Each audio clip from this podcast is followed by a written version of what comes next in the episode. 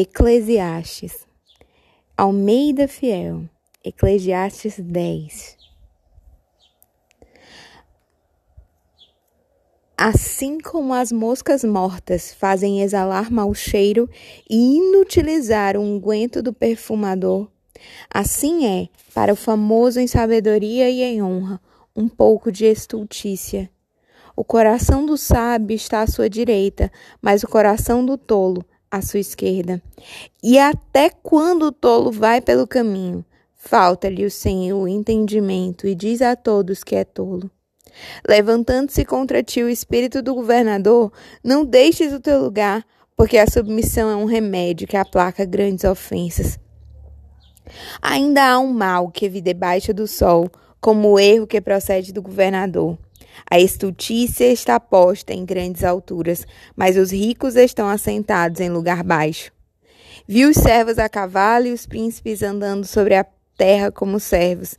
Quem abrir uma cova, nela cairá, e quem romper um muro, uma cobra o morderá.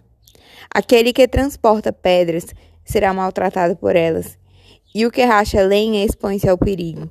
Se estiver embotado ferro e não se afiar o corte, então se deve redobrar a força, mas a sabedoria é excelente para dirigir.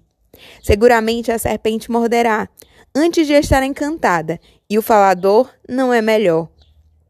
Nas palavras da boca do sábio a favor, porém os lábios do tolo devoram. O príncipe das palavras da sua boca é a estultícia, e o fim do seu falar, um desvario péssimo. O tolo multiplica as palavras, porém o homem não sabe o que será. E quem lhe fará saber o que será depois dele?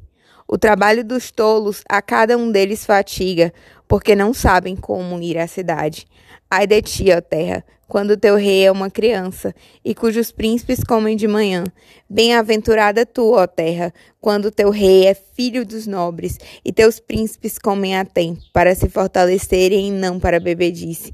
Por muita preguiça se enfraquece o teto, e pela frouxidão das mãos a casa goteja. Para rir se fazem banquetes, e o vinho produz alegria, e por tudo o dinheiro responde.